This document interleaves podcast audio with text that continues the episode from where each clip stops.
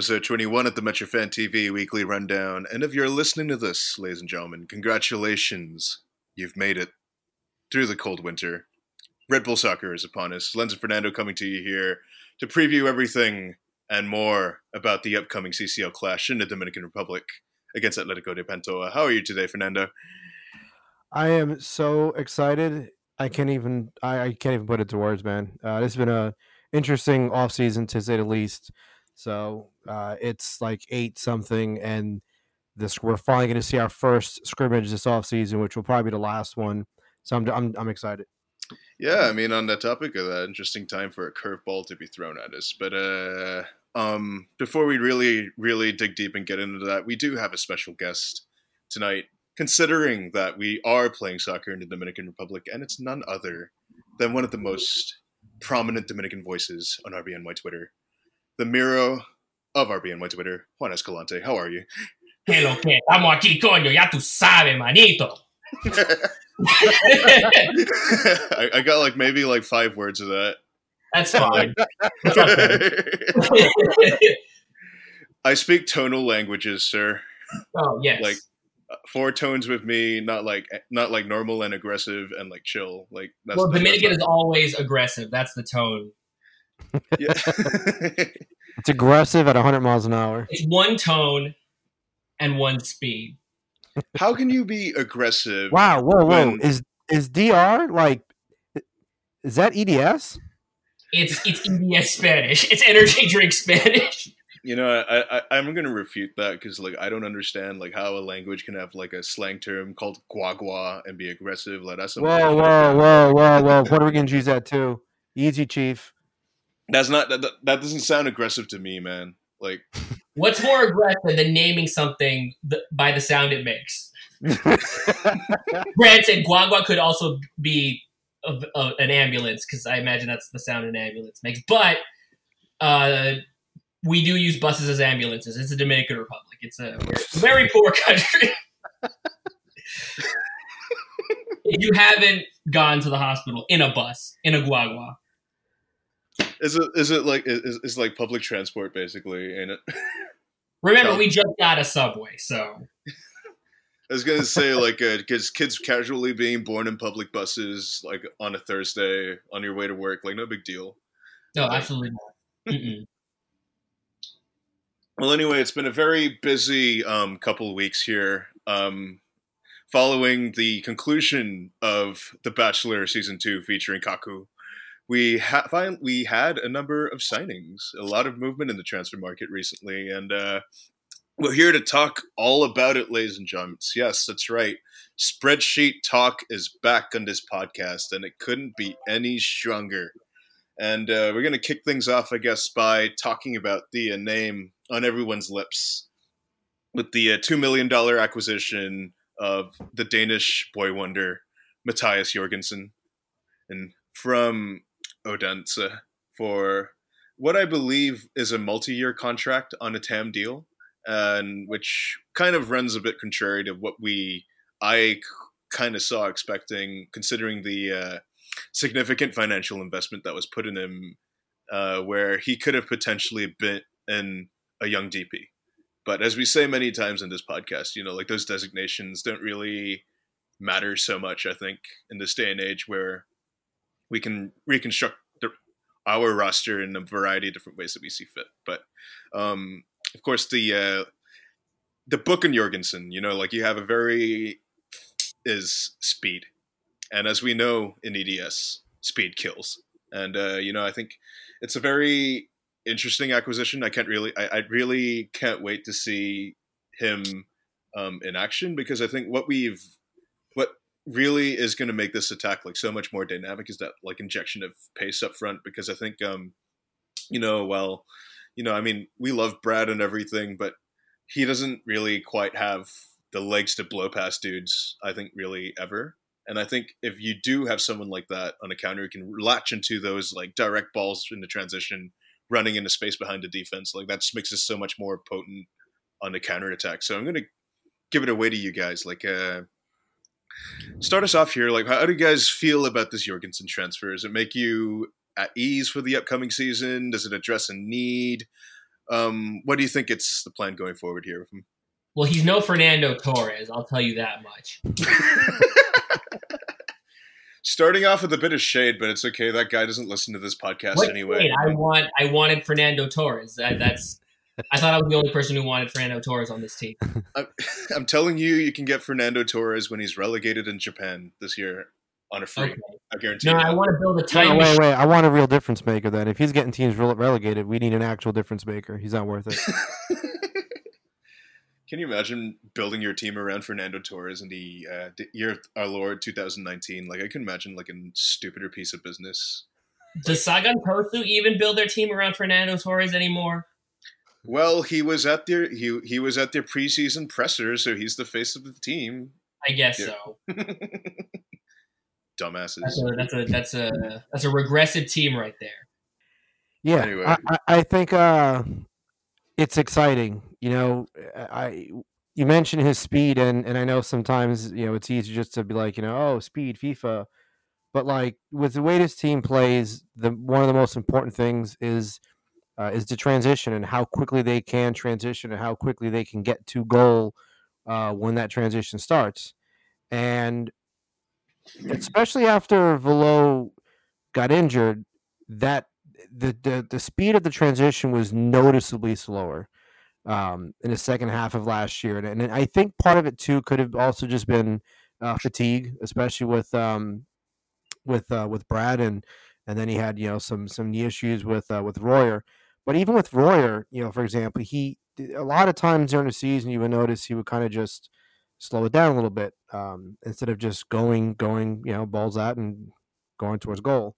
So having someone like Mathias in there to keep that transition as aggressive and quick as possible, with someone like Kaku behind him, with his great passing ability, hopefully a healthy Velo, you know, pushing forward with the attack. This could very well be the most aggressive transition I think we've ever seen. I think what we saw early in the first half last season, I think, was kind of just a glimpse of what we could potentially see and how lethal the team can be. If anyone actually watches like Salzburg and Leipzig, one of the things you'll notice, probably the biggest difference, in my opinion, between us and them is that transitional speed.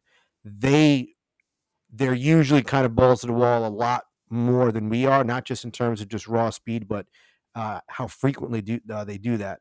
So with an aging Brad and with, you know, who knows what's going on with Royer's knee and how much that's taken off of his what he can do, having someone like him in there and is I think could potentially like really make a big difference in terms of how aggressive we can be, not just in the press, which last year we saw how aggressive the press was, but for me the final key to this team like really, really shining with how the other Red Bull teams play the other high press is the transition and how fast they're able to do that.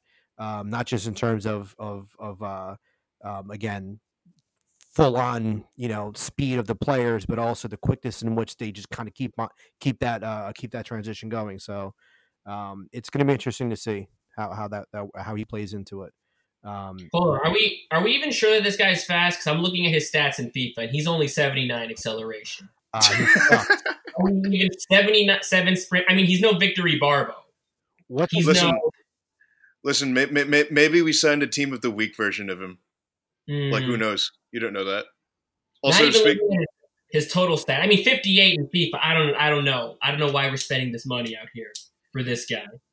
Maybe.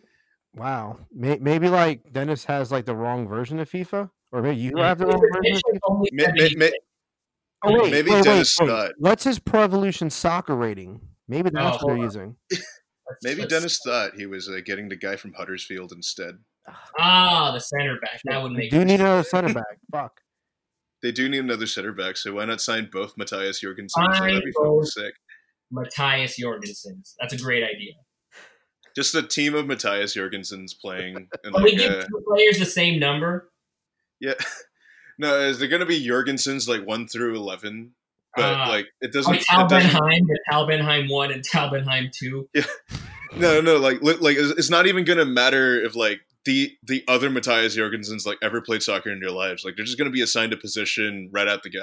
Like they're just gonna throw all the jerseys up in the air, and like whichever one you grab is the position you end up playing.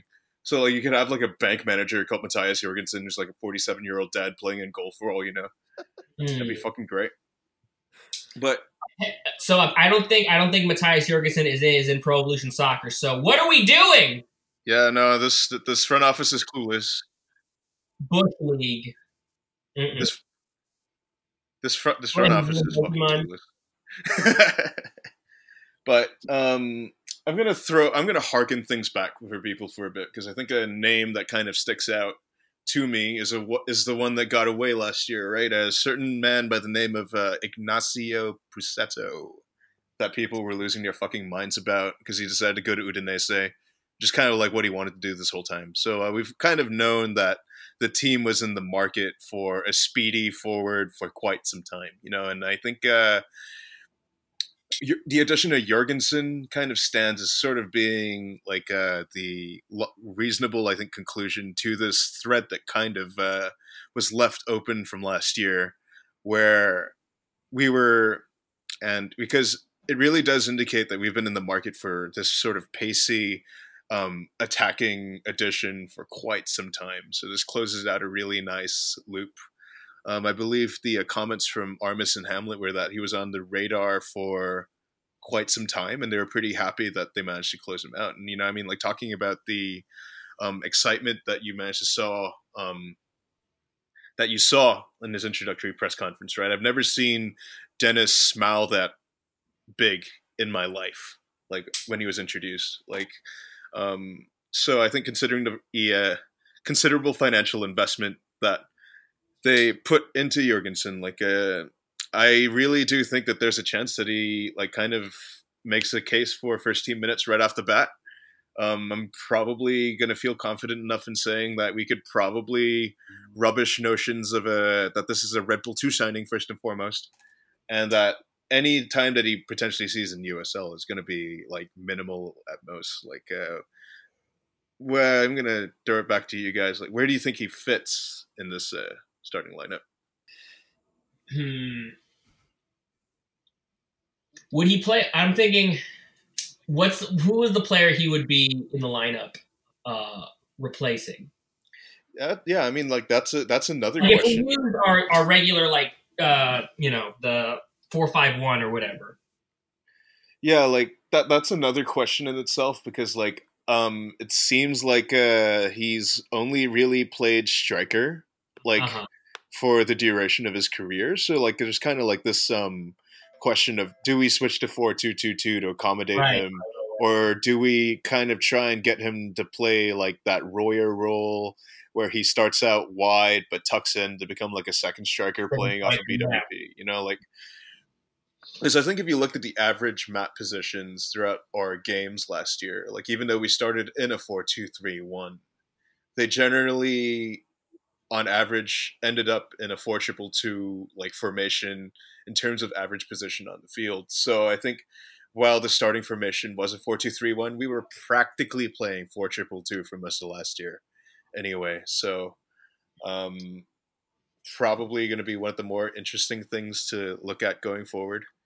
I wish we had like a preseason game to kind of get at a gander on like what exactly the plan with him would be going forward. But unfortunately, like since the RSL friendly was like washed out, like this is the only thing that we're going to be able to see before CCL. And it seems like the reserves are starting tonight. So it's a shame. I just want to go on record as saying my guess is he doesn't play a single game with Red Bull 2. Like officially.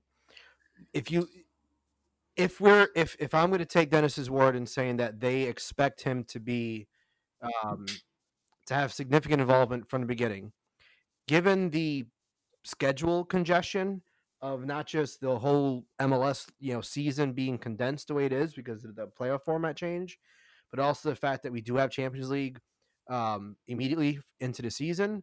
And if I'm assuming we're going to progress at least past the first round, we're going to need that depth. We're going to need that rotation. And I just don't see the room or even logic of not keeping someone like him around for the first team. If you're already in a situation early into the season like we were last year, you saw how much we rotated the lineup. So if we're expected similar type of congestion, if not more congestion, again, because of the now condensed MLS regular season, I just don't even see much of a window for him to go down. I don't know. For me, it just wouldn't make sense. And if he ends up being as good as I think everyone is hoping him to be, and he does show really good signs from the beginning, then at that point, why waste him developing with Red Bull II if he's making an impact with the first team? Let him develop with the first team at a higher level. That's only going to help his development even more. I don't know. I really don't think he's gonna see any minutes for Red Bull II. The only way I can see him making getting minutes at any point is going to be if maybe he has a little bit more time adjusting to what they need in terms of the system and the style and the tactics and stuff. Maybe he ends up showing he's got the skill set, so maybe he really needs a bigger curve with the understanding the tactics than maybe I guess people have hoped. Besides that, I can't imagine a situation where he would end up going to Red Bull II. I'm going to kind of guide the conversation towards like the significance of this transfer, actually, because this is something that has kind of come up and something that I've been thinking about like a fair bit when I've had the chance to. And this is sort of like the first like fruit of the Red Bull pipeline, bringing in a very high caliber prospect, I think, from Europe to the league with the purpose of trying to advance his career, which I think is a very interesting like moment for the league that hasn't really quite been picked up, because I mean, Jørgensen is Danish under-19 international and has been quite well regarded amongst youth circles in Denmark for quite some time. And he explicitly said that the New York club's connections to Leipzig was a major reason why, like, I think he ended up making the move to MLS.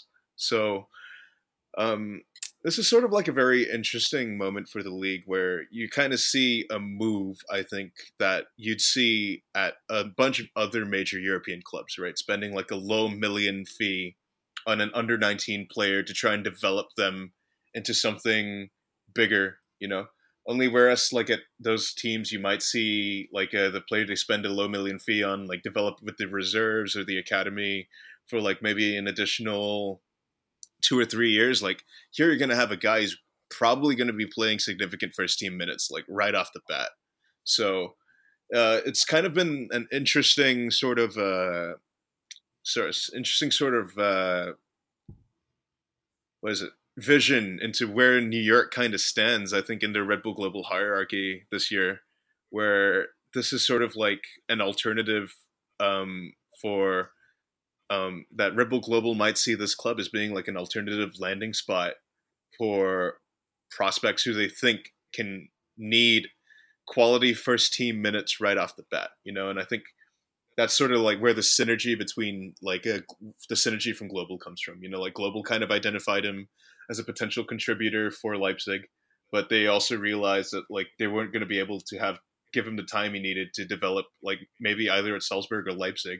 So what better place to put him than with the New York club where there are minutes opening up and the quality of play in MLS will generally, and the quality of play in MLS is generally improved to the point where you can legitimately have quality talent development happening within the league.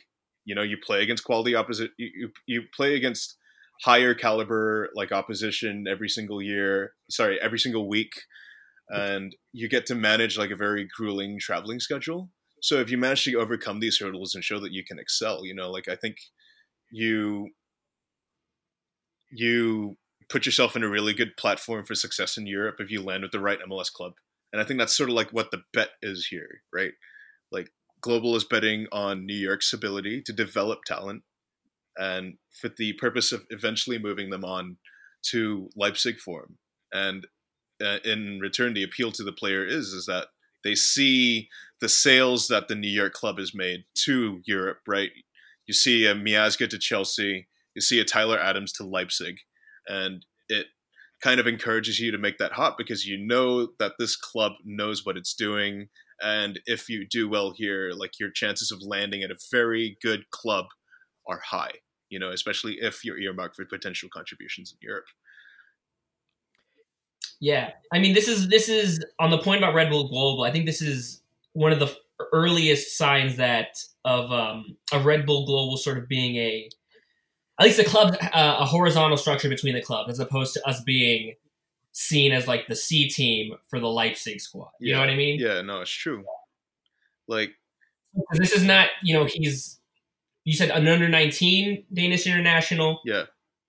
Promising kid, looks to move to Europe to play at Leipzig. But this isn't exactly, you know, an Omar Damari type signing. You know what I mean? Yeah.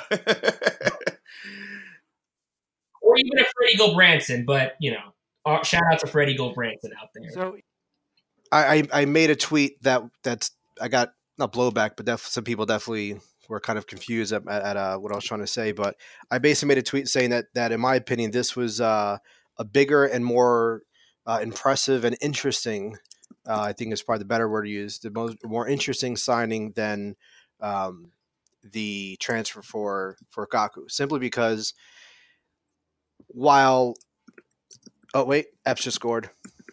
Oh, no, White just scored. That was Brian White, I think. But yeah, White. Yeah. Cross got the – Epps got the assist. Hold on. I'm going to see the goal right now. I'm not there yet. Guys, hold on. Guys, the Red Bull reserves trashing Portland. Where have we seen this before? Oh, where have we seen this? Yeah. Oh, man. This deja vu is great. It's deja vu all over again. Didn't Ben Mines like score around this like point as well? Like, yeah, it was early in the game. It's fucking rules. And Chara is playing as well. This is so funny. No, what did he score? I'm still. This goal is still. Okay, I think this is the goal now. Oh my god! But yeah. So good. Yeah, so I think it's more. I think it's more interesting transfer than Kaku was because, you know, not that it's a norm in MLS at all, but I mean, it's. If you take away the money part of what we paid for Kaku, which was significant, it was at the time the second highest transfer paid in MLS. Just to profile, you know, a young attacking mid from South America, like in 2018, 2019. Again, if you're one of the quote unquote ambitious teams, it's not the norms yet, but it's kind of almost expected. You know what I mean? That's quite different than spending a rumored $2.3 to $2.5 million transfer, which, by the way, for us would be the second highest transfer fee ever paid, just slightly edging out Verón, RIP. But paying that much money for an 18-year-old from Europe, I think, is significant. I think that shows a shift, not just in MLS. I won't even say it's a shift in MLS because I can't see any other MLS team doing that for probably another season or two. But for us, I think it signifies a shift in a couple of ways. One, it shows that while this is kind of signing a prospect 18-year-old striker from Europe is just a normal thing in Europe. I mean, it happens every transfer window. You drill down specifically to Red Bull Global. I think it kind of shines a little bit of light with what you were saying, Juan, that like it's more of a horizontal type of thing with Red Bull Global than just that traditional vertical thing where we're just, you know, like you said, just a C team, right? And under the Red Bull umbrella, simply because that is a signing that Salzburg does all the time. That's nothing for them. That's just a typical, we signed a guy for, you know, $2 million. That's a normal thing for them. That is not normal for us. So to see that profile of a player go to us instead of Salzburg, or in a bigger scale for that person to go to MLS instead of somewhere else in Europe, I think is significant because I think that takes a lot more convincing and a lot needs to be there in order to convince that type of player profile to come to MLS than just, again, another, you know, young attacking midfielder from Argentina or South America in general. I think, you know, that's, again, it's almost expected. That's where you want your big profile player to come from, or your transfer fee player to come from, not from Europe. So to me, I think it, again, it shines a brighter light on what could really be going on with this team that we support in the grander context of Red Bull Global. And I think it shows that we are way closer and further in line with just what Red Bull Global wants in general, not just from one team or two teams. But I think we can now say that we are firmly in place of we're part of Red Bull Global. There's just no more. I don't think there's any more of us kind of being an outlier. I think we're following a pretty clear path, I think, at this point, or a clearing path by the year now, that we're inching closer and closer to what Salzburg does and what Leipzig does. And I think that transfer signifies a big part of that. Take that, Red Bull, Ghana. Oh, man. Oh, wow. That's a blast from the past, isn't it? Like, oh, boy. Yeah. Can you imagine living in the alternate universe where, like, Red Bull Ghana is, like, feeding us, like, these crazy, like, a crazy amount of kids from the West African grassroots scene? And, like, it would be Red Bull Ghana to playing at MLK High School in the city. So it is like my totally exuberant prediction is that in this alternative universe, that there are going to be three clubs, right, at the Club World Cup under the Red Bull umbrella. So it's going to be like Leipzig, us representing CONCACAF, and then Ghana representing CAF. But I mean, it can happen in this timeline as well, remember, because we do have Red Bull Brazil. And we'll be getting a bit more into Red Bull Brazil a bit later, because we do have some interesting news coming from there. But I think I just kind of wanted to talk about, like, what this move kind of means in, like, a greater context of MLS as a whole. And, you know, I think people have been, like, paying a lot of attention, I guess, to the Pity Martinez transfer, because, I mean, yeah, $15 million for a guy who is the South American Footballer of the Year. I mean, it would naturally cause a lot of excitement. I thought Amir killed a guy, but he didn't. Oh, so he tripped. Yeah, no, what was I saying? Right, Pity Martinez. Yeah, I mean, Pity Martinez, $50 million. I mean, like, the money that dropped for a player like that, I mean, is naturally going to cause a lot of, I guess, excitement for people right off the bat. But I don't actually think that it's the most interesting transfer in MLS this season, if I'm being quite frank with you. Jørgensen is kind of a bit more interesting, because this is sort of like the first sort of profile of a young European prospect coming over. But it also speaks to the health of MLS, and I think that the signing of Hwang-in Byong at Vancouver, and I think is another one that I can really kind of point to as sort of like the shifting tide in MLS in terms of overall quality, right? Where the level of quality has improved to the point where now you're starting to see a bit more of a global, like, reach in terms of enticing talent to come here to make their next big step for their careers, right? So you see a young European prospect like Jørgensen on our end. But then on the other end, you're starting to see, like, a guy who's considered a generational talent in Korea coming here to kind of prove that, as a result of the league's positioning of itself as being an improved platform for young kids to come here and test their mettle. You know, I think it speaks to just the quality of opposition as a whole. That, yeah. Do you know which clubs were interested? Or what was the potential European move for Hwang-in-Byong? It was Hamburg, I think, kind of would have been like a really bad move if you ask me, because Hamburg's kind of run like a bunch of dumbasses. But yeah, I think, you know, when you kind of get the shifting sense around the league, right, that goes on around the league with transfers such as this, like, you know, actually that this model to a degree is kind of justified by the moves that other teams are making as well. And how other leagues are changing their perceptions of MLS as being a place not just for retirees anymore. It's not a retirement league anymore. It's a talent development league. And kids, yeah. People are genuinely coming here because they think it's the next logical move in their career. And that's, I think, to me, great. Yeah. What frustrates me about the whole the conversation around transfers in MLS, mostly by like MLS Digital and you know, some of the others who follow the league and you know, give all their stupid takes, is like people make it seem as if there's only one right way to build a team, that there's only one right type of transfer, and if you don't have at least one of those, you're just not ambitious. You're just not good. You know, look, I'll give credit to Atlanta. They look, their transfers in with the exception of Barco, have been solid. They've been good transfers. I'm not going to take anything away from them, but if you look at how this team builds and how this team has dealt with their transfers in and their free acquisitions, whatever, we prove that there is a completely different way to build a team, and that's perfectly okay too. So unfortunately, people care more about the glitz. You know, some people see this sport for some reason as like WWE. You know, where it's about the, you know, it's about the glitz and the all the nonsense instead of what's actually important, and it's the sport itself.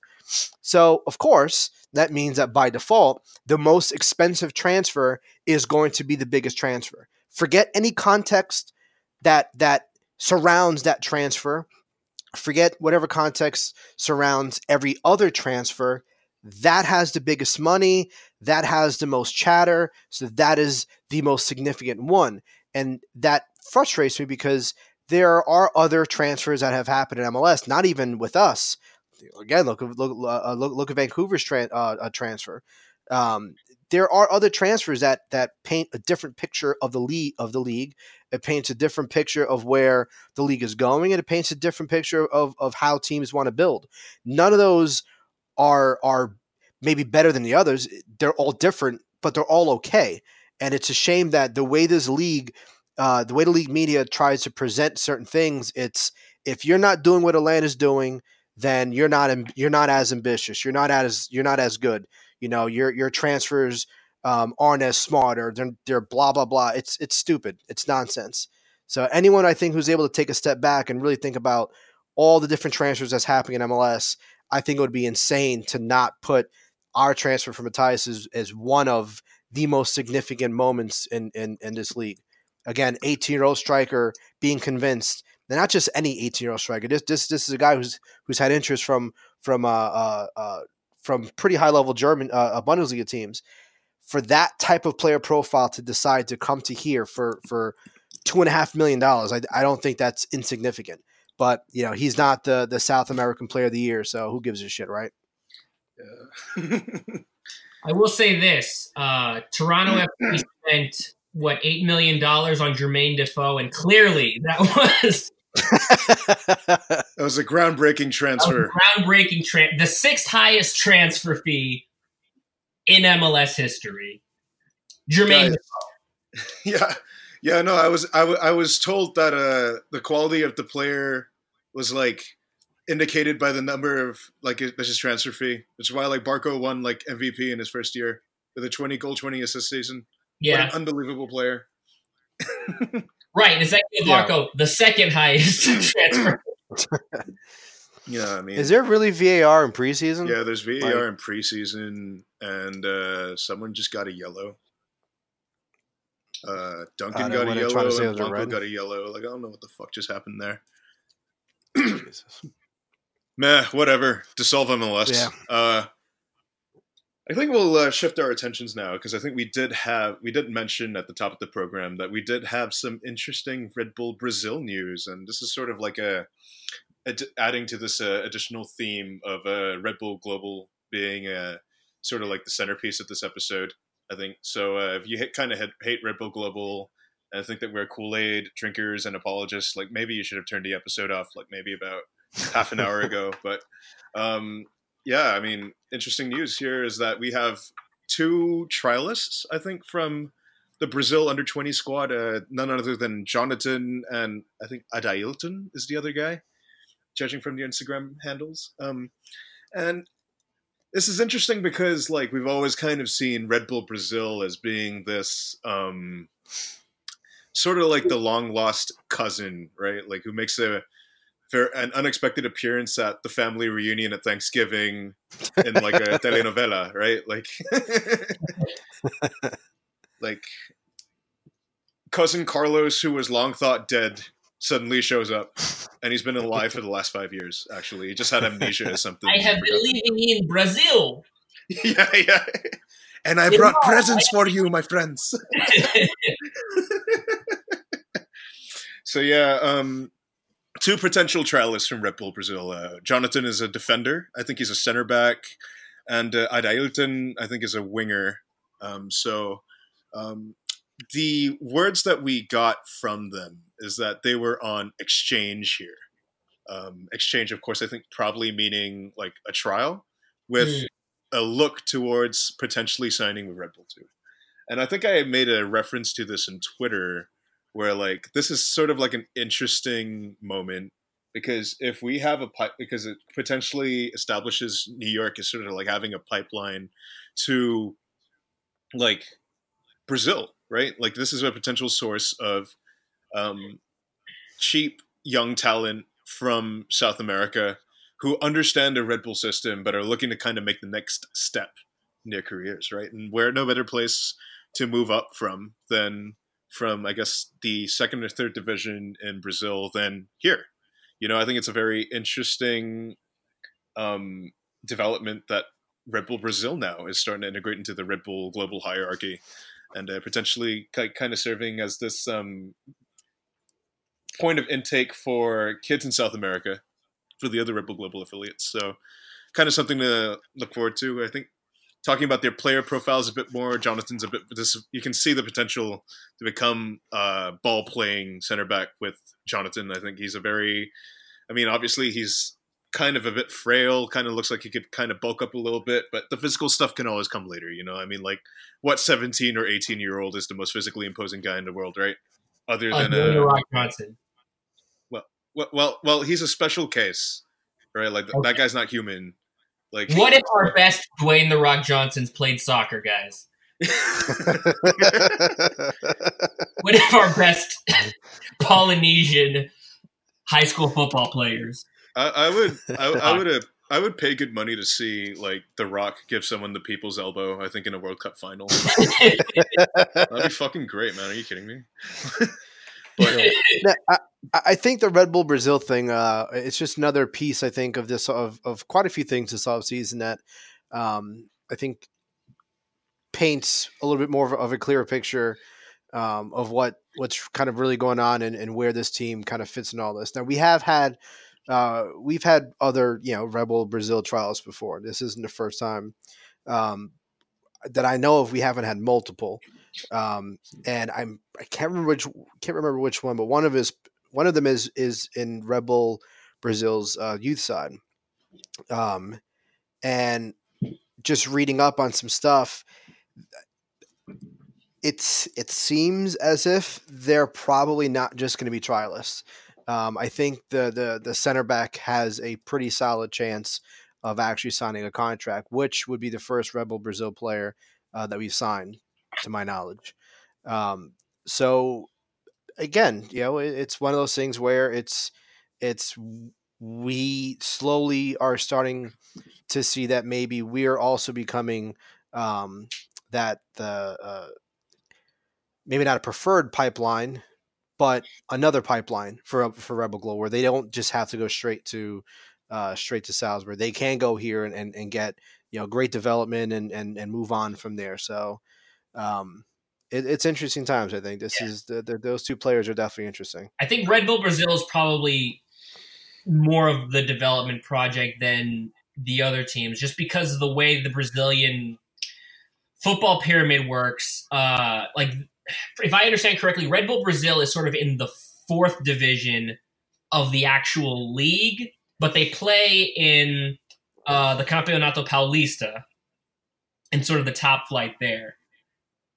So it's not like Leipzig coming up from whatever the fourth division in Germany, where you're only coming up one way.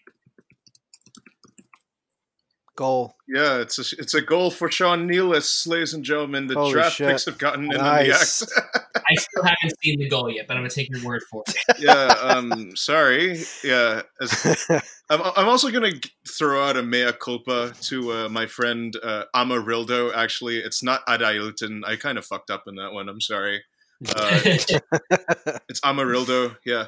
But, like, I mean, like, going back to what Juan was saying about the Brazilian football pyramid, I mean, like, it's such a, I mean, like, because, like, they have, it's kind of a bit of a confusing structure because they have a, like, a kind of a, you have all the state leagues and then you have Campeonato Nacional, right?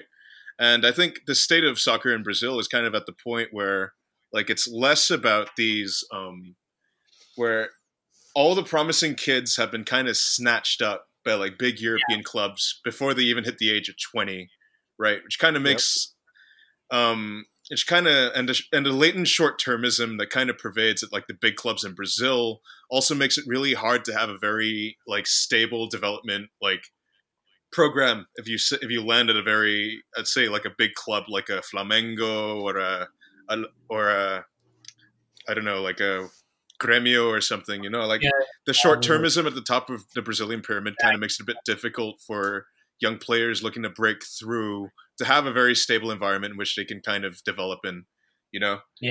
And for a team like Red Bull Brazil, like, if they're a Red Bull team, they are more or less teaching these young guys system soccer, which is not exactly a thing I would think Brazilian soccer is known for. Yeah, I mean, like, Brazilian soccer... So, is like, have them, you know... the short-termism of Brazil is that, you know, every manager gets 3 games. If they lose 3 in a row, then they're probably losing their job. But if you're playing in the 4th division, it might not be that big of a deal if you're out here developing guys. Yeah, exactly. I mean, like, having that kind of stable environment to groom players and, like, means that you kind of have more of a long-term vision than perhaps 90% of the clubs in Brazil. Like, that's pretty great if you ask me. I mean, and if you're kind of doing it with kids all under the age of, like, 23, like, that's even better, I think. So you're starting to see the roots of Red Bull Brazil, like, kind of starting to spread out.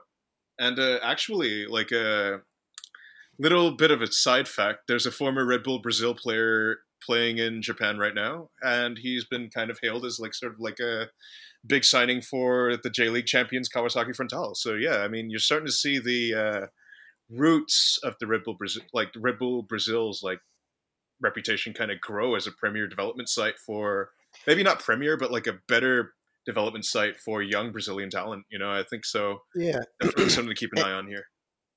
And I think that's, for me, I think that's one of the things that makes these two kids interesting is, and maybe a little bit different than in the past where again, we've had some, you know, Red Bull Brazil trialists come in, is they're coming in as trialists in probably the best time for Red Bull Brazil players in terms of, you know, the global market. So I just think it's interesting between, you know, the Mathias signing and some things that were said during the Kaku saga Part 2 that I think kind of just again points an interesting picture. And I just want to touch on that just really, really quick, that, you know, for all there was so much drama that was going on with the Kaku stuff, but for me the most interesting part was how revealing it was. Right, because we all know the agent was full of shit and he talked out of his ass. But the one constant that came from the agent was how Austria plays a significant role in this team's transfer system. Because at first it was I don't even remember the order anymore. I think at first it was Austria was handling the transfer. Then later on, he said, you know, there were Nazis and they weren't getting involved.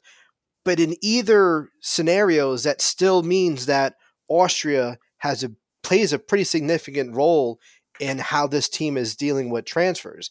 I don't think that little tidbit is a little tidbit. I think that's actually kind of a significant thing to kind of find out, because it's not like they're fully controlling this team, but I think it does show that, again, there is a pretty significant connection between this team and Salzburg. You now throw in the fact that, you know, we've been keeping an eye on Mathias for a while, according to Dennis. We know what that really means is our, you know, the scouts in Europe and likely Red Bull Salzburg scouts or whatever have also been keeping tabs of this guy. So for me, it just shows that there's definitely a deeper connection between us and Red Bull Global as a whole, and we're not just some second thought team that, you know, they're trying to be cheap and you know, some kind of like second or third thought. No, we are very much tied deeply into Red Bull Global, a lot more than people realize. And there's been a lot of small little things, I think, throughout the preseason, during this offseason in general, that's kind of shown that. Mm-hmm. Yeah. I guess that kind of puts a bow on everything we have to talk about in regards to transfer news, because I think we're going to move on now to the match that would be on everyone's lips. And this is sort of like the first dose of competitive soccer that we are going to see the 2019 New York Red Bulls play, and it's against Atletico de Pantoja in the CONCACAF Champions League. That's right, ladies and gentlemen. When is this game again? Sorry? When is this game again? It's on, I think it's on Wednesday? 20th. It's on the Wednesday. 20th. Oh, yeah, so I need to hear it again. It's on the 20th of February. Oh. Ooh, yes. Oh, man. It's upon us, ladies and gentlemen. 4 days. They've made it through the darkness and coldness. Can you imagine being a fan of a team who's not in Champions League or in the playoffs? I know, like, dude. like a Chicago fan. Dude, if you're, like, in Colorado having to put up with your shitty winters while watching shitty soccer week in, week out, like, man. I think I just, like, die at that point. Like, I just decide to stop living. I become a hikikomori. I'd never leave the house. You'd have to root for the Denver Nuggets. Oh, God. Hey, but the Nuggets are actually good now, though. Like, we can't shit up. Oh, the Rockies. I don't watch basketball. Nah, but I only watch stuff. But for real, now it's sort of like a very interesting fixture for a variety of different reasons, and that's firstly mostly because it's a team from the Dominican Republic, which I think a lot of people. That's right, ladies and gentlemen. This is actually now like a Dominican Republic nationalism like podcast. So no, it's not. I would like to go on the record by saying "fuck Rafael Trujillo."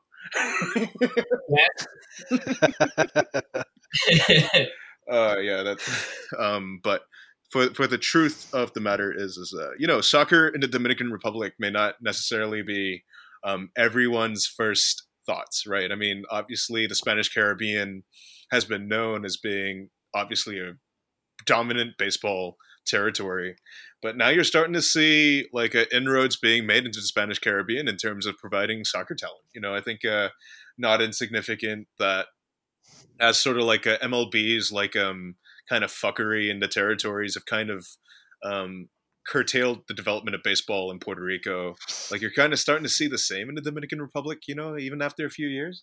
And it really does seem that the local soccer scene has really started to take a hold on the imaginations of people in the Spanish Caribbean, right? I think you guys can probably speak to this a bit better, seeing as how, I mean, like Nando's obviously Puerto Rican, and you're Dominican Juan, that soccer is surprisingly becoming probably the second most popular sport in the area. And it's kind of been occupied the like that throughout the Caribbean as well. Because, I mean, like throughout the English Caribbean, it's cricket that's the first sport, followed by soccer, you know? Mm-hmm. So you're starting to see that if the Spanish Caribbean like nations kind of get in on the act and start developing their soccer talent a bit more, and it's already starting to kind of yield results in a way, because I believe that this is the second year in a row that a Dominican team is qualified for CCL as the Caribbean representative, right? Because last year it was Cibao, and this year it's Pantoja.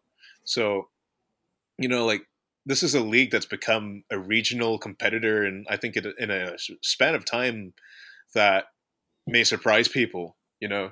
So, would you care to comment a bit on the state of soccer in the Spanish Caribbean and how it's kind of grown over the past few years? Like, what's the story here? Is there some kind of cultural context to all of this? If I want to talk about this team specifically, Atletico Pantoja, I mean, they were the team, they were founded in like 2000, so they're almost 20 years old at this point. Oh, much older than I thought they would be. Right. So they were started actually by like Argentinian immigrants, I guess, and they are working some factory or whatever. So they've been kicking around in like, they say Liga Veteranos, which I guess is like just adult league men's soccer, up until Liga Mayor started, which is the league previous to what the current iteration of the league in the DR is. Yeah, and they had won the league about 3 times before Liga Mayor ended. And so now they are where they are. Talking about like the local Dominican Soccer League, actually. So it's been in operation for how long again? It's been a professional league. So the league in its current state has been around since 2014. Right. So it professionalized in 2014. And in that span of time, in just 5 years, they've already produced 2 like Caribbean champions, I believe. Yeah. Wow. I mean, that's definitely not insignificant when you consider the fact that the likes of Jamaica, the likes of Trinidad and Tobago have qualified for the World Cup, right? I mean... It's interesting, too, because, I mean, if you compare, you know, DR to Puerto Rico, for example, soccer has been established in Puerto Rico for a while. I mean, it's probably, I mean, at this point, maybe the 3rd biggest sport is, if I had to guess, is probably, or maybe 4th. It's probably behind baseball, even though baseball is definitely dying in the island. It's probably behind basketball, and it's definitely behind boxing. But soccer is definitely getting a lot more popular over there. It's just interesting to see, though, that, you know, it was definitely a lot more popular for longer in Puerto Rico than it was in Dominican Republic. Yet Dominican Republic has been able to kind of professionalize themselves kind of faster or quicker and really just kind of develop better teams than in Puerto Rico. The big development, though, for Puerto Rican soccer is the league basically completely restructured this year, like significantly restructured. They saw some massive investment by some big investors. It's something like $200 million investment, I think it was, over the course of the next like 10 years for stadiums and academies and a bunch of stuff. What's his name? David Vanilla. He's had his academy down there for a while now, and I believe they actually have a professional team there too now in their top flight league. So I don't know. I think maybe you'll start seeing Puerto Rico kind of establish themselves a little bit better, kind of like how, you know, the Dominican League has. But I think that those are just generally speaking 2 places that soccer's kind of have. It has a long way to go before I think they really establish themselves. But it is pretty awesome to see DR, you know, kind of become what they've become in such a short amount of time. Yeah. I think if you look at the best teams in the DR, like Atletico Pantoja, Cibao FC, and I think Atletico San Francisco, maybe, these are teams that coached by non-Dominicans, coached by like Spaniards, Argentinians, Venezuelans, Uruguayans. So these are teams that have investors that are willing to put up the money. And it's similar to Puerto Rico too. A lot of, I mean, Puerto Rican soccer is really interesting because, I mean, they have links to real, or they've had at some point real links to real clubs overseas. Like there was a Boca Juniors, there was a River Plate Puerto Rico. There was Sevilla had. I think they still have some kind of connection, or maybe just recently ended it. But Sevilla had something there for a while. Boca Juniors had something there for a while. Trying to think, there was another team from South America, I can't remember, but it's very similar to DR, where a lot of those clubs have roots from immigrants from somewhere like in South America or Spain or something like that. So there's definitely kind of a similar path in that way.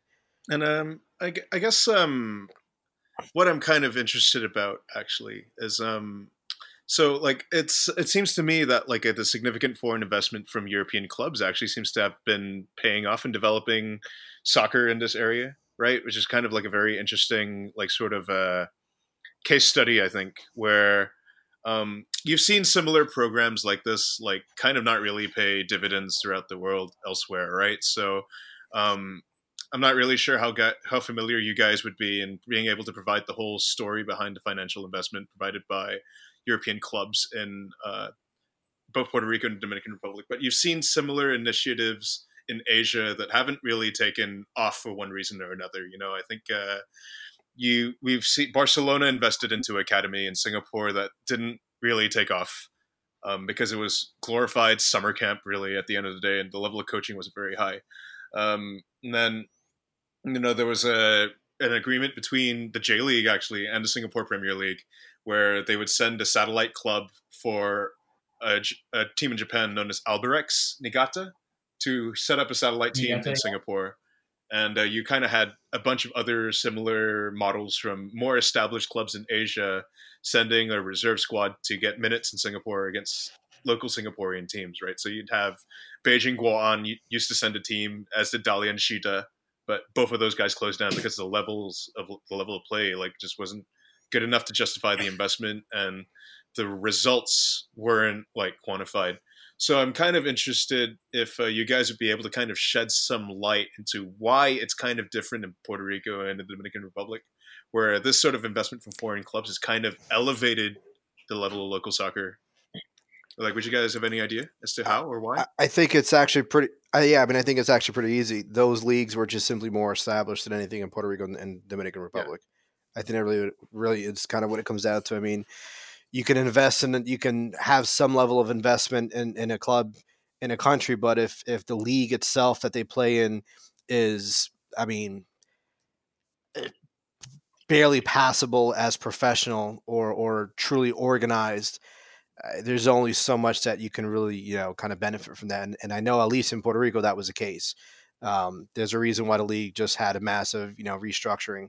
And that's because, quite frankly, the league just was not up to any real standard at all. I mean, if the best way I think explain the leagues in Puerto Rico, at least somewhat recently, is just think about how soccer started like 120 years ago, where it was just like, you know, friends and pub guys type of shit that just like played for a professional team, quote unquote professional. And that's kind of what it is. I mean, a lot of these kids are like, a lot of players you'd see, they're like in high school, you know, or they just have regular jobs. Like, this wasn't, the state of Puerto Rican soccer is not at all what it was, I'm sure, in Singapore and maybe some of the other countries that you mentioned. And I think that's really kind of what it comes down to, is just that the level of professionalism where you could even invest into was just not even remotely close to the same. Yeah. I mean, with regards to the DR, I feel like it's less involvement with European clubs as much as it's people with money. Right. You know what I mean? Yeah. People with money, people who can take vacations in Europe, wanting their kids to play soccer. Right. That watch nothing but La Liga highlights on their cable boxes. Yeah. And one thing I think it's important to also bring up too, and I don't want to, you know, turn this into some political thing with Puerto Rico, but do it, Fernando. Yeah. But yeah, talk that shit, homie. But now the status of Puerto Rico and what's going on in Puerto Rico and between the economic and social issues, I think also play a pretty significant role. I definitely heard a lot of blowback about the level of investment that these investors were willing to put into this new league when, you know, there's still massive parts of Puerto Rico that barely have electricity. The water sucks, or if they're, you know, there's a drought right now.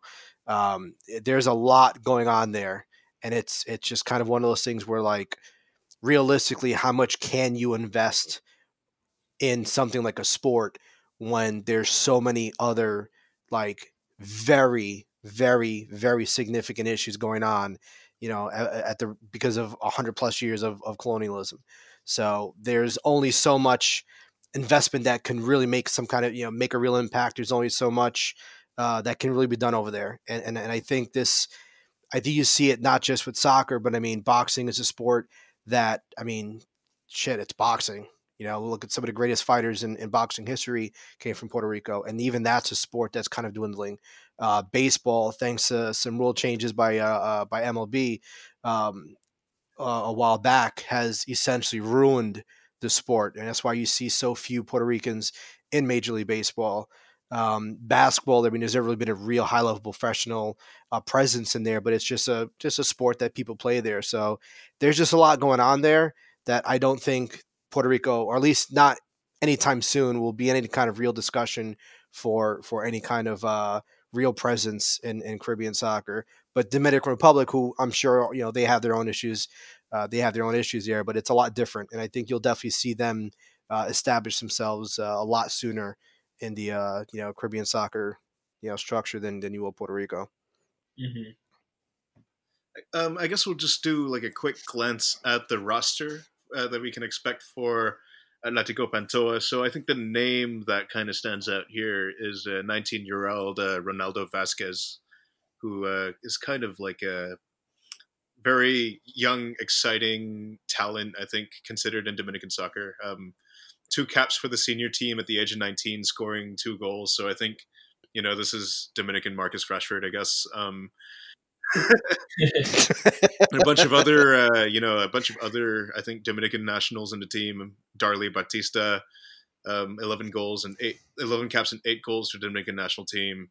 I think Jean Carlos Lopez, 25-year-old Jean Carlos Lopez, 15 caps for the Dominican Republic. I mean, this is a team that One notable absence is one Jonathan Fania, who was released just this offseason, who is probably one of the best Dominican soccer players over the past 15 years, which is good because, fun fact, he was on the W Connection team that knocked us out of CCL.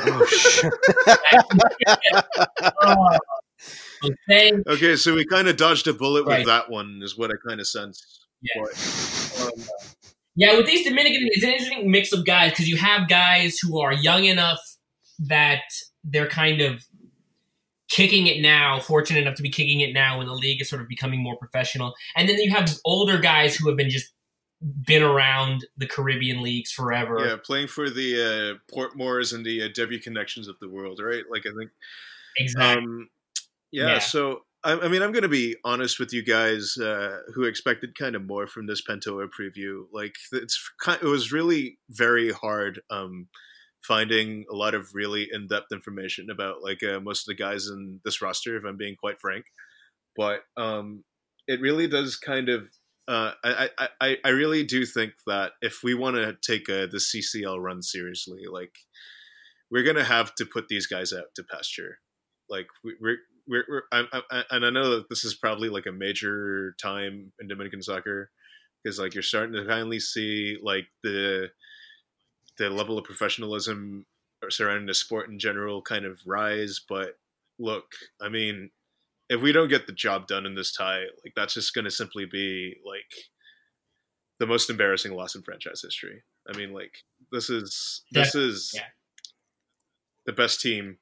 This is a team that kind of accumulated a best regular season points total in 2018 with 71 points, returning with 10 out of 11 starters. Like, if we field that first team lineup playing the system, like I would consider it a minor disappointment actually if we don't put more than 3 on them. Like, if I'm being quite frank with you, anything short of a win will be a disaster, I think, for our prospects. I mean, look, anything happens. This is a crazy ass sport, and crazy things have happened. But this is the best team in MLS history. Yeah, right. So if the best team in MLS history can get the job done, and this is no disrespect at all to that team, but let's keep it real. If they can't go there and handle business against that level of opponent, that's shocking. Yeah. Like straight up, it would like I'm not even trying to be funny. That would be by far the most embarrassing moment in this team's history by a substantial margin. I actually saw a quick clip on YouTube, seeing his team play, and my feelings on that multiplied because that is a team that didn't seem comfortable at all under pressure. It did not seem like a team that had a composed first touch, especially under pressure. Didn't seem like a team that could connect well under pressure. That is like perfect recipe for a team that is the best pressing team in North America. Yeah. So with those things in mind, if you can't find a way to put multiple goals, that's we have some problems. I mean, I would expect if something bad happened in DR that, you know, coming back to Jersey, things would be handled and we'd be okay.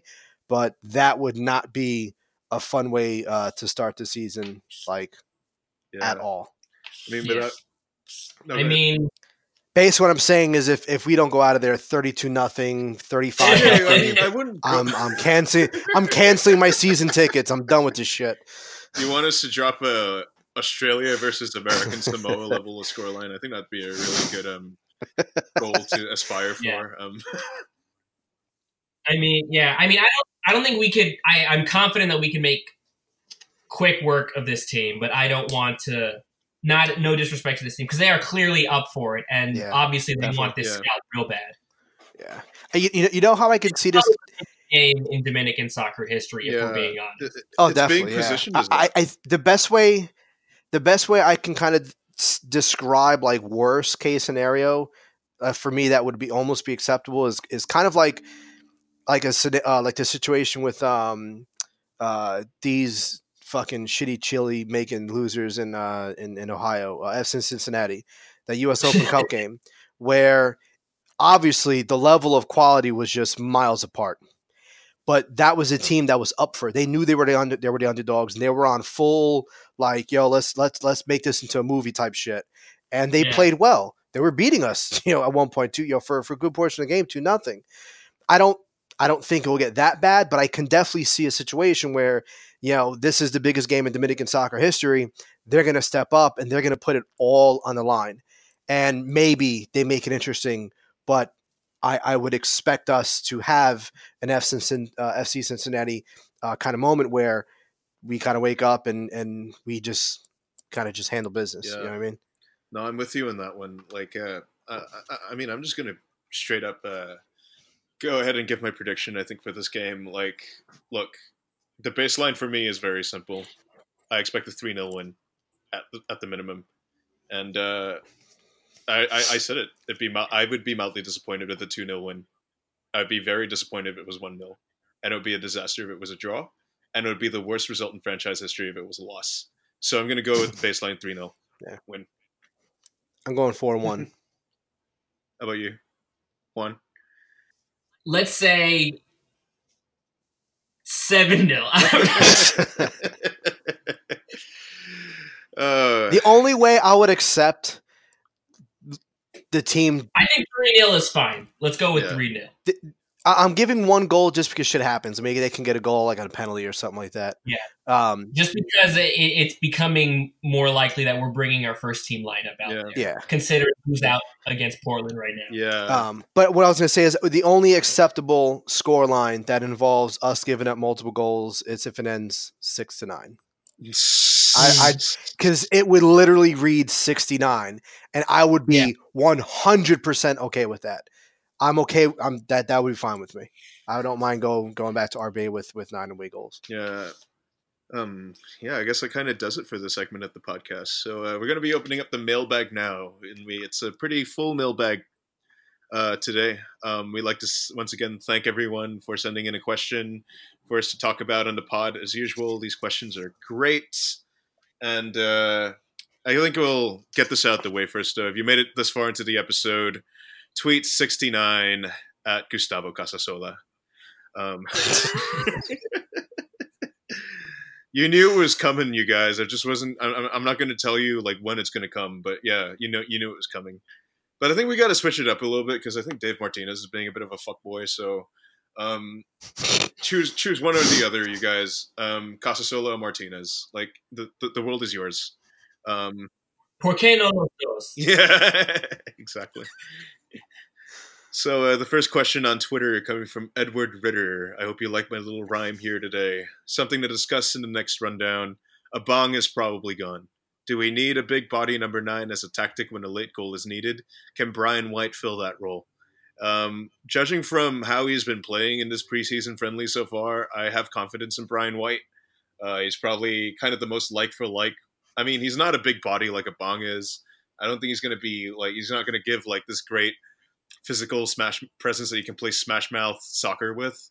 But White does fill that niche really well because he's a very intelligent mover and he gets in really good positions to score goals. You know, I think all things considered, I think I do have a faith in Brian White to be a pretty decent backup option at the very least. And the guy's clearly made a lot of gains in the system that I think people don't really give him a lot of credit for because, I mean, he's not a big name because he came up through it for Red Bull II. He was a draft pick, etc. But I think Brian White is a perfectly serviceable backup striker, but I don't think he'll be needed as much considering that we have Jørgensen now, and Jørgensen does kind of give that different definition off the bench of his pace. So while he may not have Abang's like size or his physical presence, like speed kills, right? So I think Jørgensen would be that sort of different thing, that different look that we may need. But Brian White would be a perfect like for BWP replacement. Yeah, I think it's funny because a lot of people have kind of yelled over the last year, I'd say about season and a half or so, definitely last season, that this team needs, some high level, backup striker to Bradley Wright Phillips. And realistically in MLS, it just doesn't exist. If anyone can shut off some backup striker who's like a high level player for any team in MLS, I would be shocked. The exception might actually be us. With Mathias, that's a very, very, very big luxury to have someone who's potentially as good as Mathias may end up being. So it's just funny to me because we kind of went from just having Bradley and White as kind of the striker rotation last season to Bradley, Mathias, and White. Anatole is, in my opinion, he's done. He's never going to wear a uniform again for this team. I would be shocked if that ever happens. But this is the Anatole Abang story, and who knows what would happen. But I do think that striker trio of White, Anatole, and Bradley Wright Phillips is going to be absolutely awesome. I do think White's going to see a lot more minutes than I think people are might expect, just because I definitely feel like the team's going to shift more to a pure two-striker formation. And not as much as how we've seen it, where it starts off, like you mentioned before, as a 4-2-3-1 with one of the wingers kind of tucking in and pushing up. I think we might actually see full-blown two strikers up front, which might mean White and Mathias up front. So what each of those players bring, I don't think we have a real big-bodied kind of guy like Anatole, but I think that's fine because I think White, Mathias, and Bradley all give very, very different things up front, whether it's by themselves or in any kind of two striker formation. So I think we're pretty deep now at this point at the striker position. Yeah. Uh-huh. Yeah. Like certainly deeper than we've ever been up top, certainly. And I think it's not insignificant. Juan, you have anything to add to that or? No, I mean, we're in a position where the system can do a lot of the work where people thinking about we need one guy who can sort of do a whole. People are expecting we're not going to sign George Weah, guys. We're not going to get into a time machine and bring George Weah back on loan from Celtic from PSG. Yeah, I mean, like it would be kind of like ridiculous, right? I mean, you go up to PSG. I mean, MLS has made improvements as a league, guys. Don't get me wrong, but you go up to PSG and be like, I want to take your prospect to be the backup to BWP. What are they going to say? Like, fuck out of here, right? Like, yeah. I just want to mention real quick, just want to bring one more comment that it just, we had solid striker depth in 2017 because of our own, but that was an accident. Let's be honest. Verón was never meant to be a backup. He was never. He wasn't brought into this team to be, to be coming off the bench. This is. I think we might have a little bit of a different situation where our depth is just pure depth. It's just constructed as depth and solid rotation. So, yeah. I guess moving ahead to the next question from NYC_John Z. Do you think Jørgensen ends up with Red Bull II for part of the season, or does he go straight to the first team? And I think I've already said this at the top of the episode, but I don't see how he doesn't contribute with the first team immediately. I think he's going to he's slated for first team minutes here, guys. They said he was a TAM level player, and basically all the indications point to him having a role at the first team right off the bat.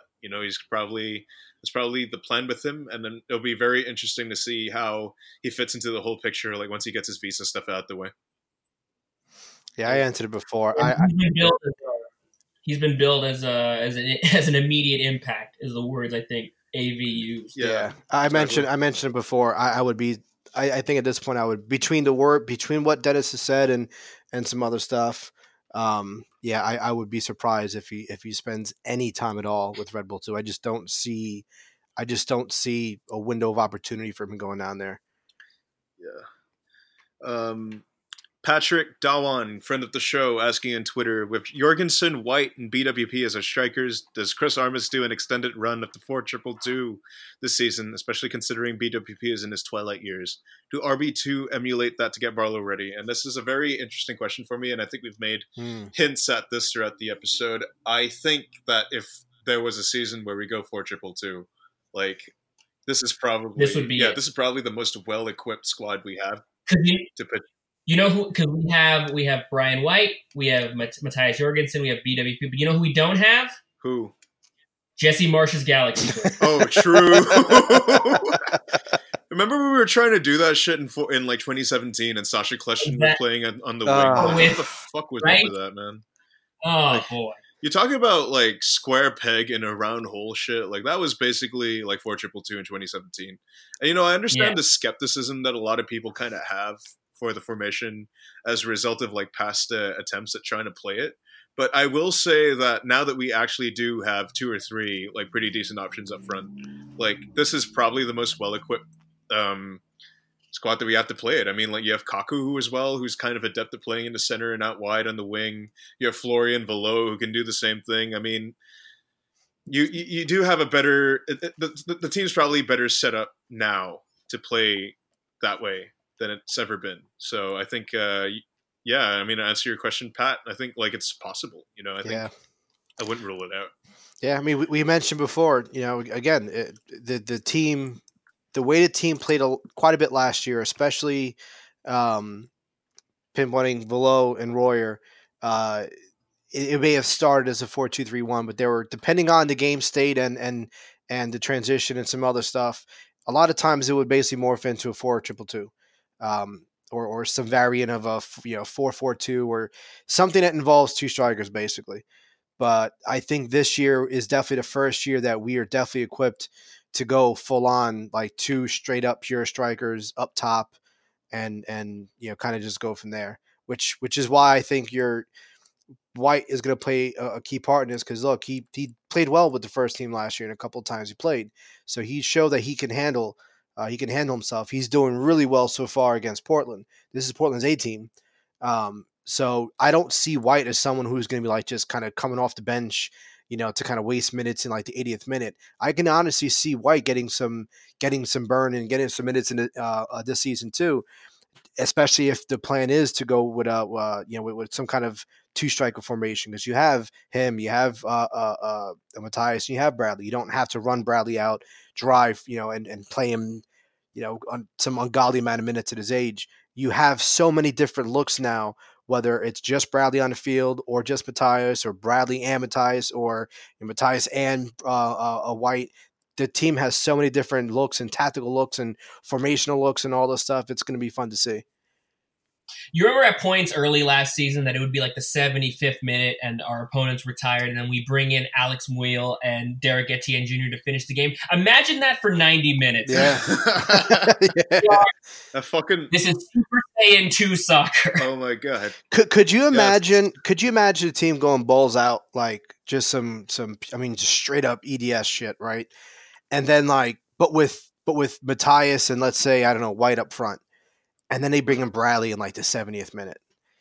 Could you imagine the sinking feeling that a team must have knowing that one of the greatest goal scorers in MLS history is like coming off the bench, or if he's starting and they have someone like, you know, we can make this assertion, I think maybe later on when he proves himself, but if Mathias ends up proving himself, bringing someone like Mathias off the bench.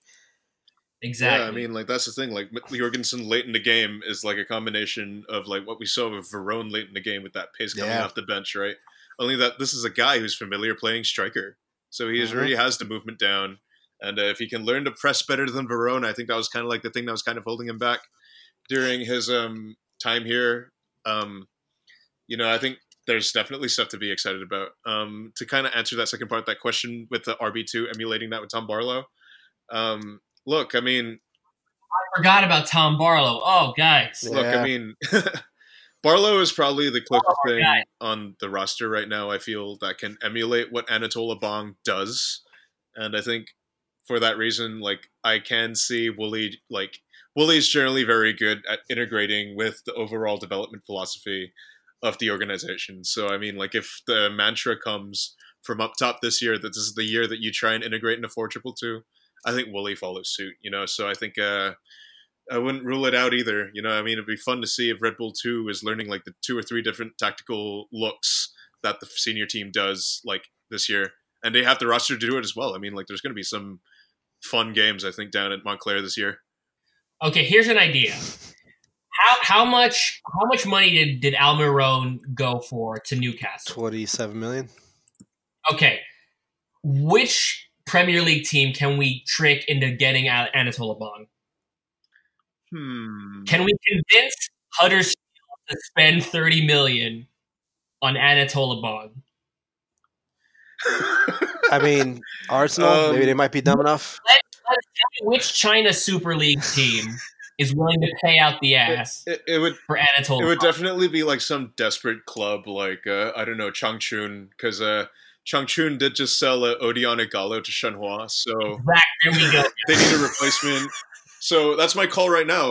Anatol Ebong goes to Changchun Yatai in the Chinese. Oliver Minkoff, I know you're listening to this. I'm going to tell you this right now. If we somehow coerce any club in this planet to pay a transfer fee for Anatol Ebong, that will forever be the single greatest transfer in MLS history.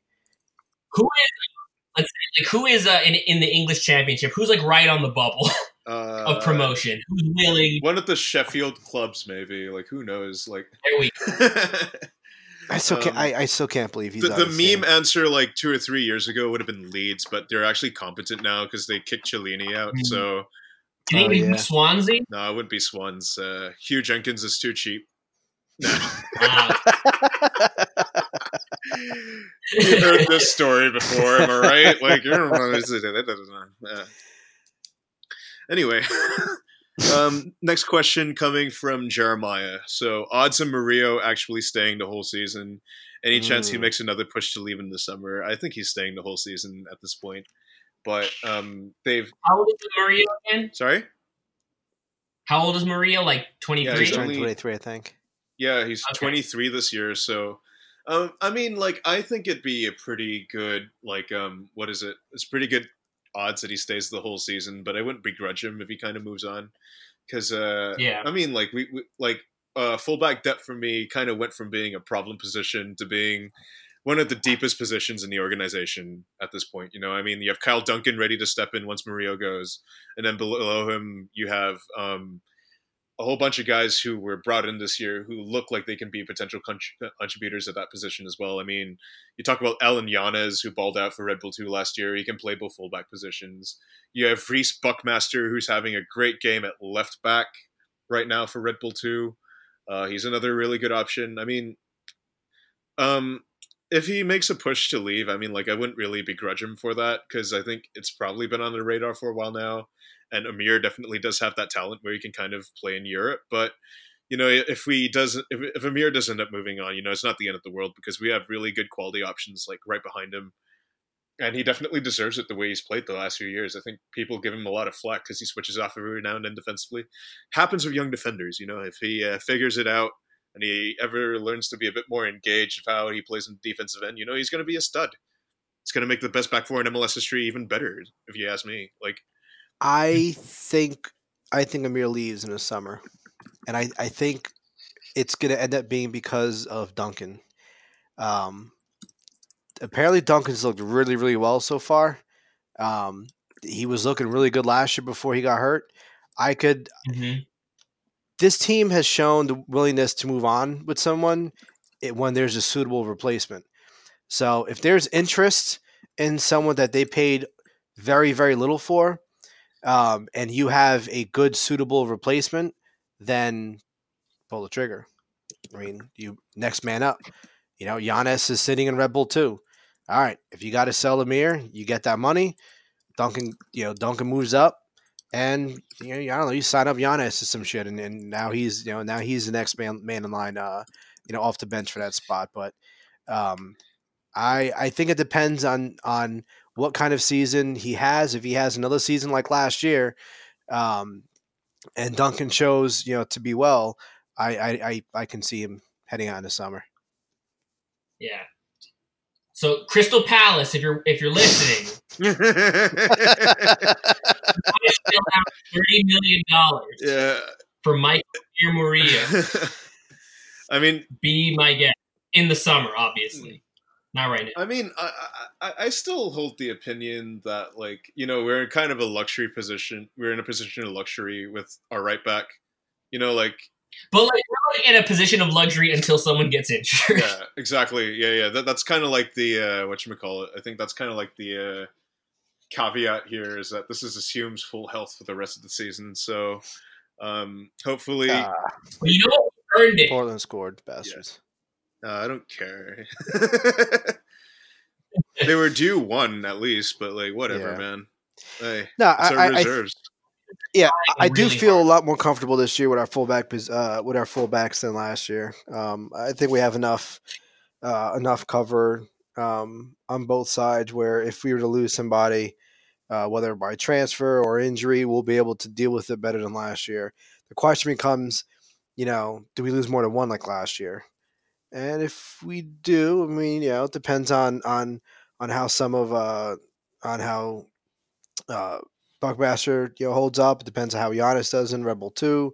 I do think that we might be able to handle that better than we did last year. I'm still not convinced about the center back spot. That's still a spot that I feel a bit concerned about when it comes to depth. And I feel like I say this every fucking year, actually. Yeah. No, it's been the recurring theme for the last 5 or 6 seasons is that we always seem to be one short at center back, and I think that's the problem position most people haven't really been talking about as much. But I will say that Nealis has looked pretty decent in this preseason game. So yeah, Nealis looks like he's been the option. Yeah, it looks like he might be the option.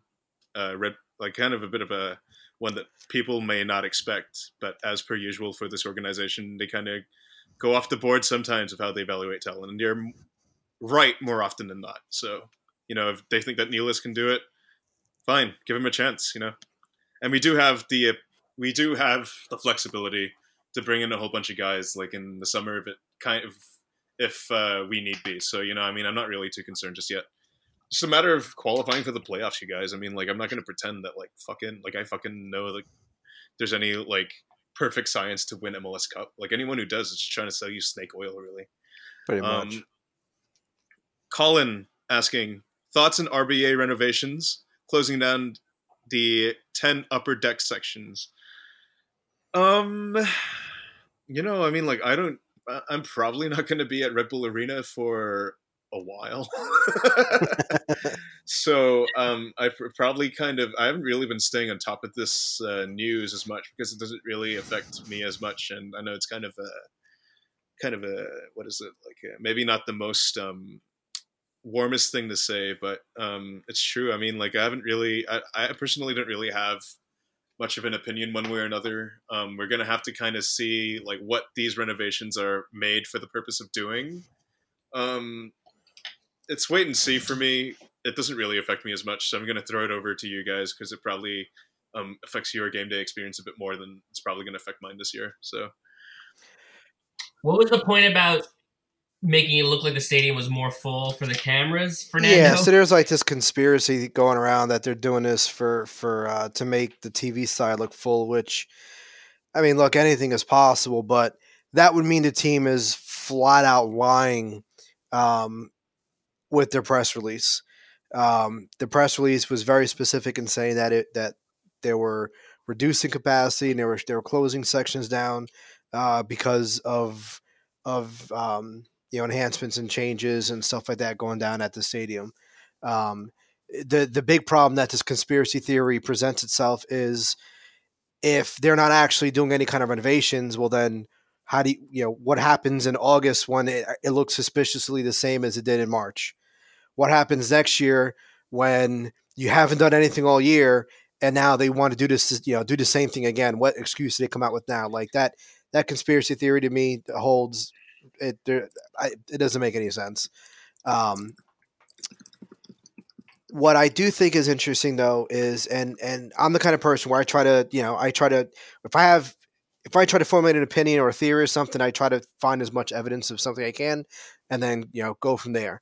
So for me, the only real thing we have, or I have to go by to think of what's really going on is, March 7th, 2016, an article came out. The Grand Prix was about stadiums in MLS, and the most important part for me, and I brought this up.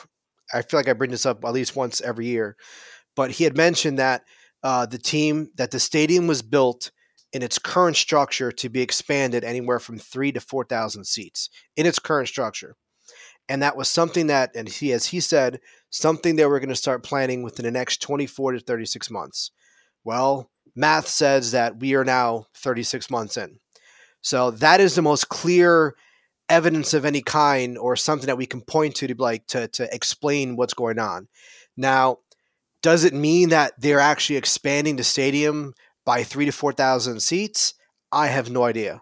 But I think the bigger point is clearly the team has been planning some type of significant renovations to the stadium as far back as 2016. How expansive those renovations are, we have no idea. We won't know because I'm sure the team won't say it, and we won't find out until we find out. But I don't think this is some weird conspiracy. I think it's pretty clear that the team is doing something significant to what is now a 10-year-old stadium to make things better. Maybe they're I don't know, maybe they're changing the seats in those sections. Maybe they're adding another section on top of the skybox. Who knows what they're doing?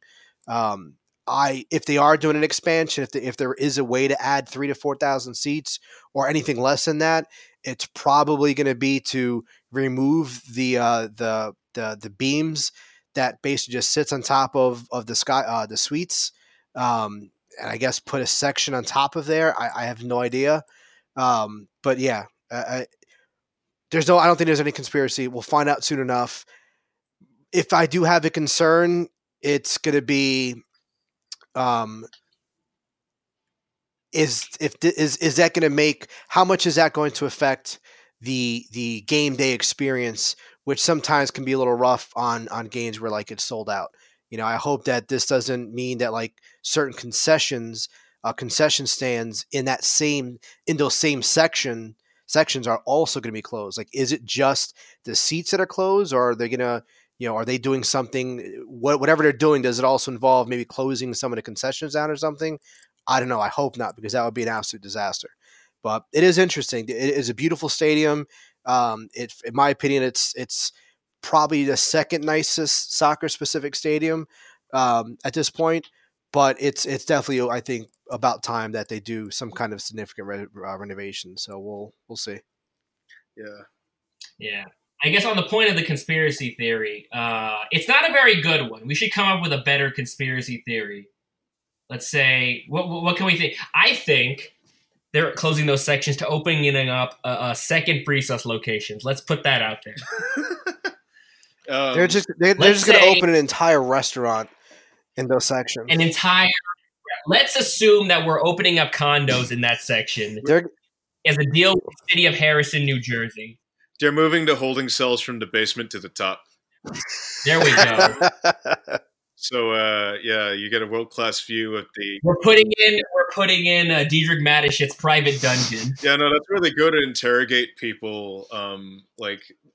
It's where they're going to be putting. It's the gulag for the shit posters in RBNY Twitter. Let's put it that way. Well, you talk too much shit about the team, they come arrest you at the stadium, and you get interrogated. They take your phone away. Oh my god, that's why they're doing e-tickets. It's so they can have the data accessible. Exactly. You guys. Oh, it's all coming together. You guys. That's it. We figured it out. You have to connect your email account, which is probably the same that connects to your Twitter account. Listen, all you guys talking shit online, I didn't realize it was going to eventually come back and bite you in the ass. Well, I hope you're happy now. Okay. As soon as you scan your ticket, it also scans your tweet, your timeline. Exactly. These dumb motherfuckers, man. All right. Last question for the episode, coming from Casey Jones, longtime listener.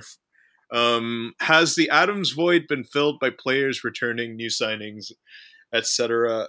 And I've been thinking about this question a lot.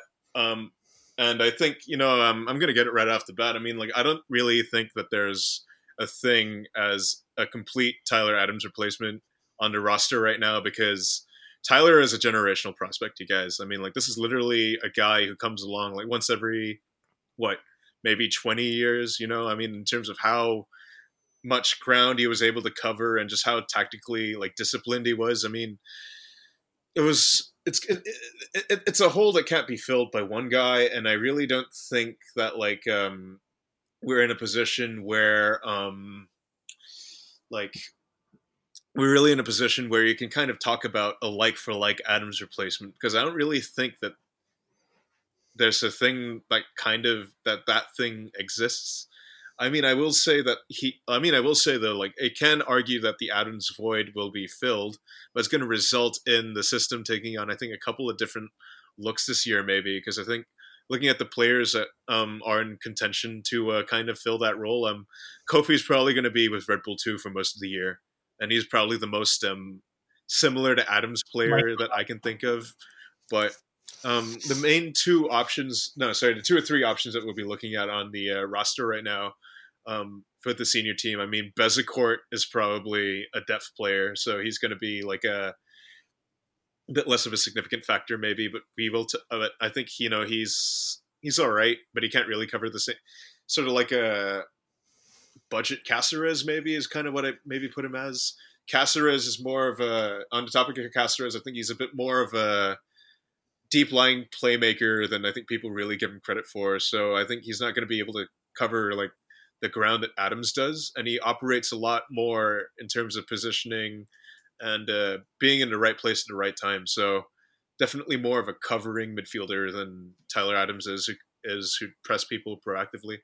I think the option that kind of stands out the most to me is obviously Mark Tchaikovsky, and I think people were talking a lot about this offseason about the need to find a Rizza replacement, but you don't need to replace Rizza if you bring back Rizza, right? So I think it was a pretty good piece of business there.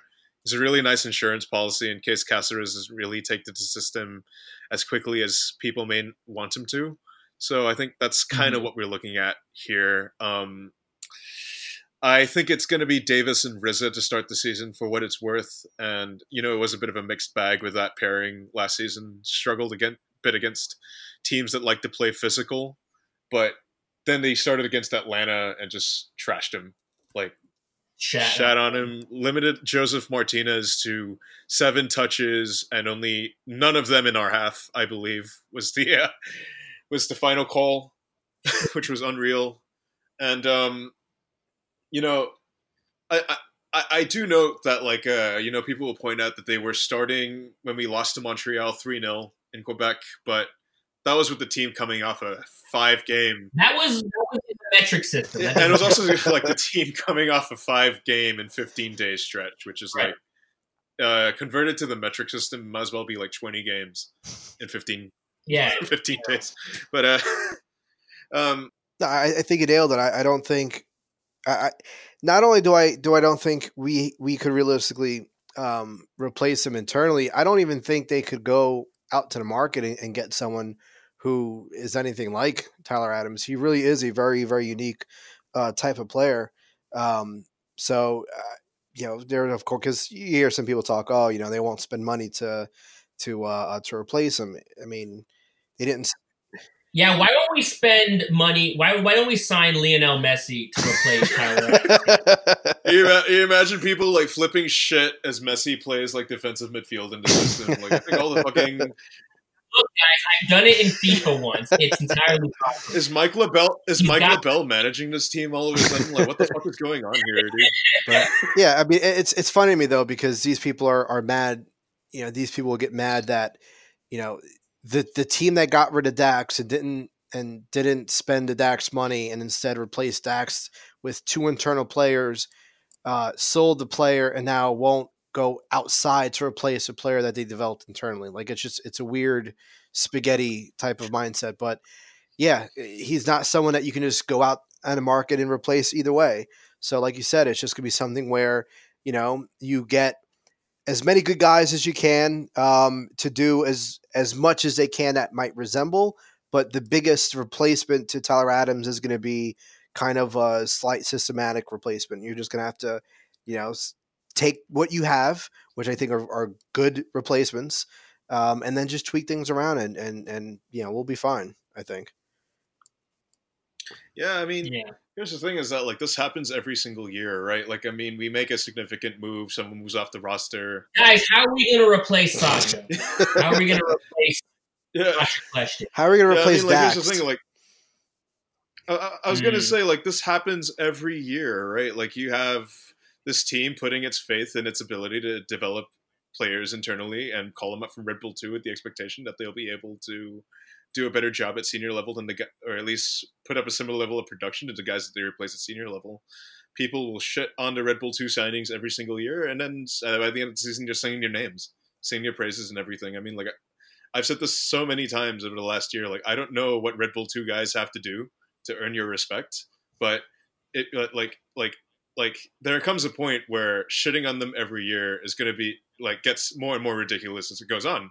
As you see guys coming up from the reserves and contributing at MLS level. I mean, I don't really understand, what people have to do to kind of show you that the proof of concept works. But, I mean, look, guy, it's, anyway, at the end of the day, getting mad about this shit is more, your problem than it is mine. I go with the, I'm going to go with the proof in the pudding here that it works. Probably works better than signing Nani or whatever nonsense, really, if you ask me.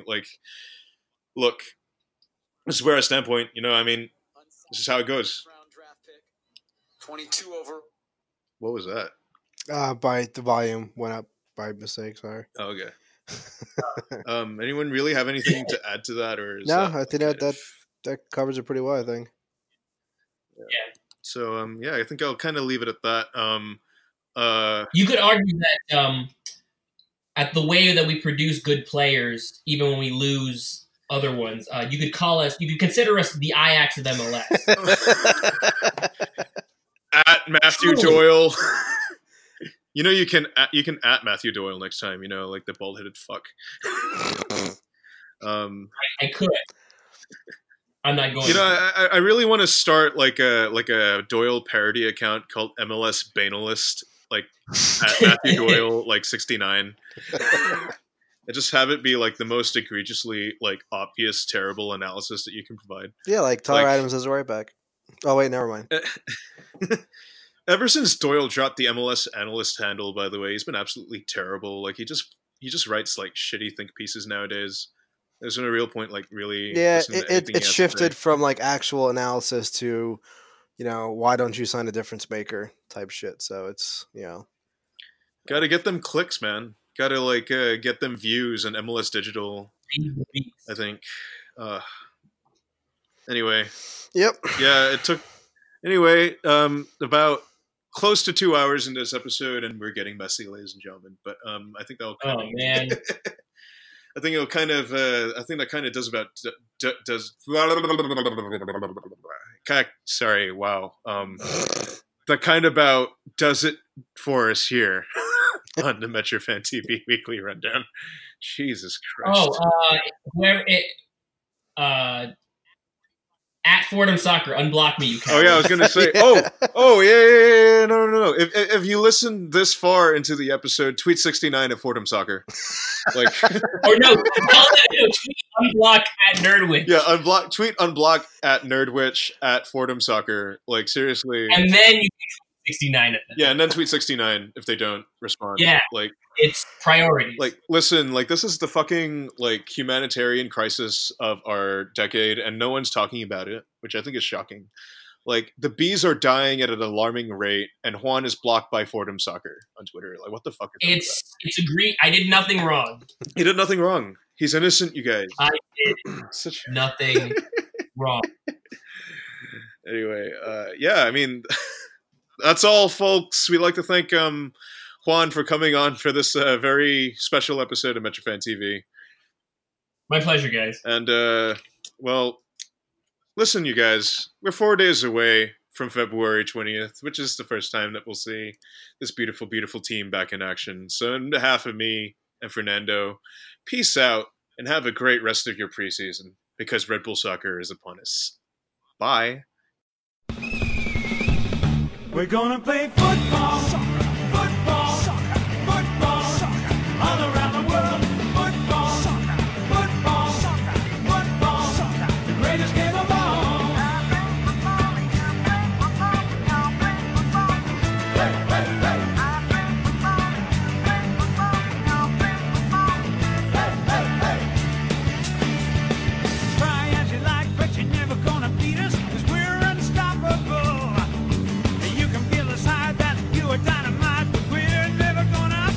Cause we're gonna play football, soccer, football, soccer, football, soccer, all around the world, football, soccer, football, soccer, football, soccer, the greatest game of all. I play football, you play football, I play football. Hey, hey, hey, I play football, you play football, I play football. Hey, hey, hey. You can play it rough, it'll never be enough, cause you know we're invincible. Leave you in the dust, and you know it really sucks when you never even see the ball. Yeah, we're talking about